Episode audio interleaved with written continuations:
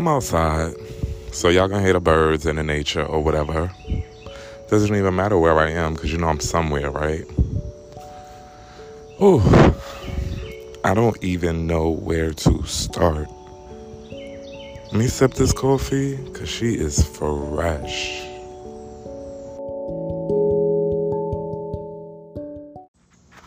So I'm not sure where you guys are, but where I've been and where I am now, it just seems like the pandemic is over. COVID has hit the road jack and ain't coming back no more. I mean, you know, to each his own, everybody makes their own decisions, but the feeling of normalcy, I really don't have that anymore. And I don't know if it's because of the pandemic or if it's just a me thing or whatever, but I haven't been really feeling like being extra social face to face and in person with anyone.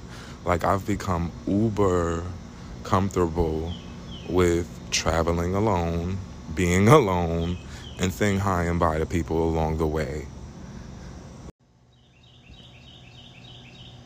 I came to my own conclusion that it's easier for me to allow people to feel how they feel and just apologize for how I made them feel instead of going into a long, drawn out argument or debate about why how they feel is wrong, about how I didn't mean to do something this way or I didn't mean this.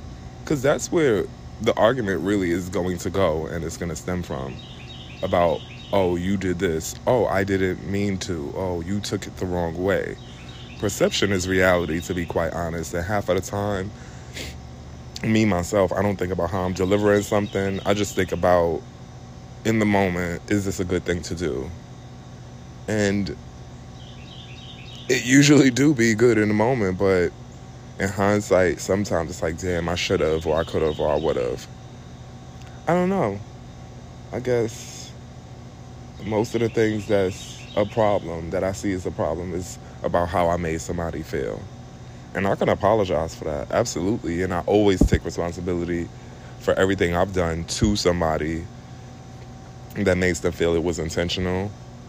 But I don't want to argue about why you feel that way. I know what I said, I know what I didn't say, I know what I did, and I know what I didn't do. If I did that and you felt like this, then my bad. And that's it. What's up, y'all? Good morning. It's 5:37 a.m. on June 23rd. I'm still where I am. Now, yesterday was my birthday and over the last like maybe 2 years, I've always I've decided to take that time and really try to reevaluate myself over the last year because birthdays to me are like uh, a new year, so to speak. And I want to see what's happened over the last year, who was in my life, who's made me who I am, and who I could be appreciative for, you know. Um, this year I found that it's a couple of things I want to change. Um, there were plenty of people in my life over the last year that were instrumental in me being who I am today. And there's also you know, people in my life who I don't speak to or who, you know, we may be at odds right now that I still may have a certain level of respect for, for the simple fact that they've been, you know, an integral part of making me who I am as well. Because if I didn't have the bullshit or the issues or the dissension with people in my life, then I really couldn't evolve.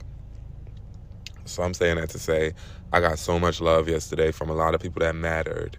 And on my Facebook page, you can't post on my wall. So it forces you to either make a post and tag me or to come in my inbox. And the people that gave enough fucks to come in my inbox, I really, really appreciate it. Each and every person that said happy birthday to me actually did mean something to me. So I had, with them saying happy birthday, I had to say thank you. And I'm appreciative of you. But this weekend, I'm going to be in a different state for another seven days. In this state, I'm actually going to be looking for housing, like either renting or buying a home. It's up in the air. I know things are expensive, But to be quite honest, I'm tired of doing this uh, road tripping because of the of the gas prices. Like as I've road tripped, and when I say road trip, I'm like just here, there, and everywhere. I my top thing is where I'm staying at. Like I want to make sure I'm living my life like it's golden and staying at the Hilton or wherever I want to stay at that makes me feel comfortable.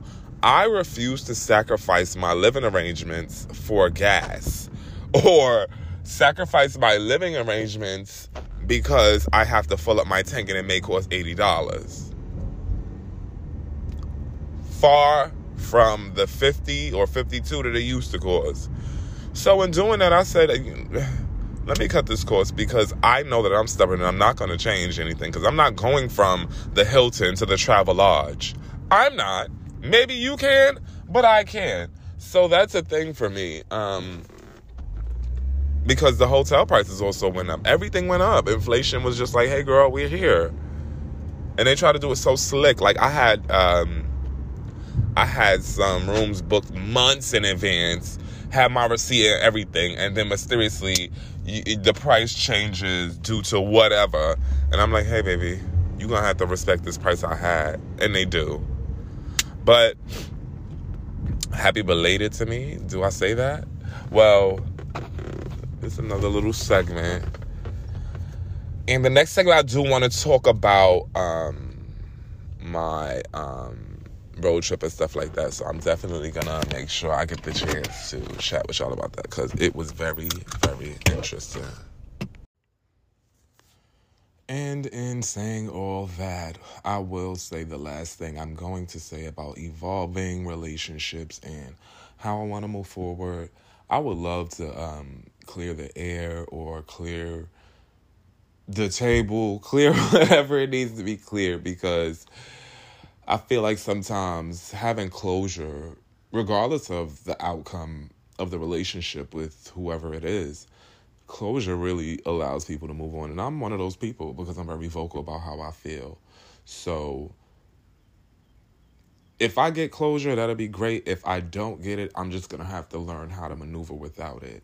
And for somebody like me, it's going to take a little bit of time because how how do you move on without saying this is how I felt about this, this is how I feel now and we can move on this way. But that's just what that's to be about that closure, baby. So back in February, I did leave Virginia um, and I just started driving. Uh, the first place I went, I really, okay, so my road trip from February to June consisted of East Coast only. And I'm going to tell you why. I was very ambitious. I thought, hey, it's going to be me and the cats. We're going to be out here. We're going to be hitting it, baby. And I got everything I need and I done planned it out. It's really not too much planning you can do for going on a road trip that you've never been on before in a in a um, sedan with two cats. Like it wasn't hard, but it could have been a lot easier. So leaving Virginia, I went to Baltimore. I stayed in Baltimore for a week. I had to go to North Carolina. I did that. Um, everywhere I went, I pretty much stayed for a week, um, just to just to get a feel of the area and see how I wanted to go, where I wanted to go next. Now, I left at the end of February. Went to Baltimore. Um, after that, I shot down to North Carolina, and I was deciding to go west, right? Because I really wanted to go to Colorado. I wanted to Colorado to be a destination like I would be at for a month or two. Gas prices started to hit, baby.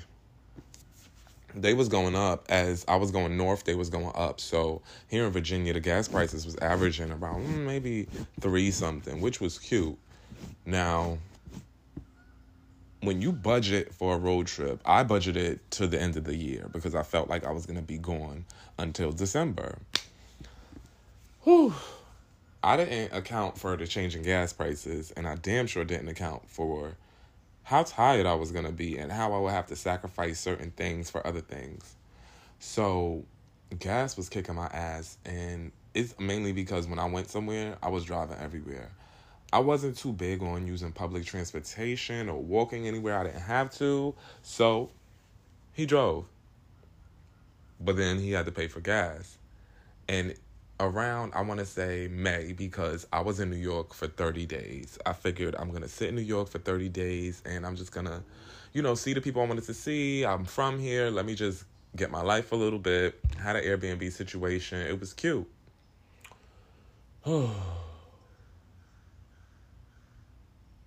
Between gas in New York regularly,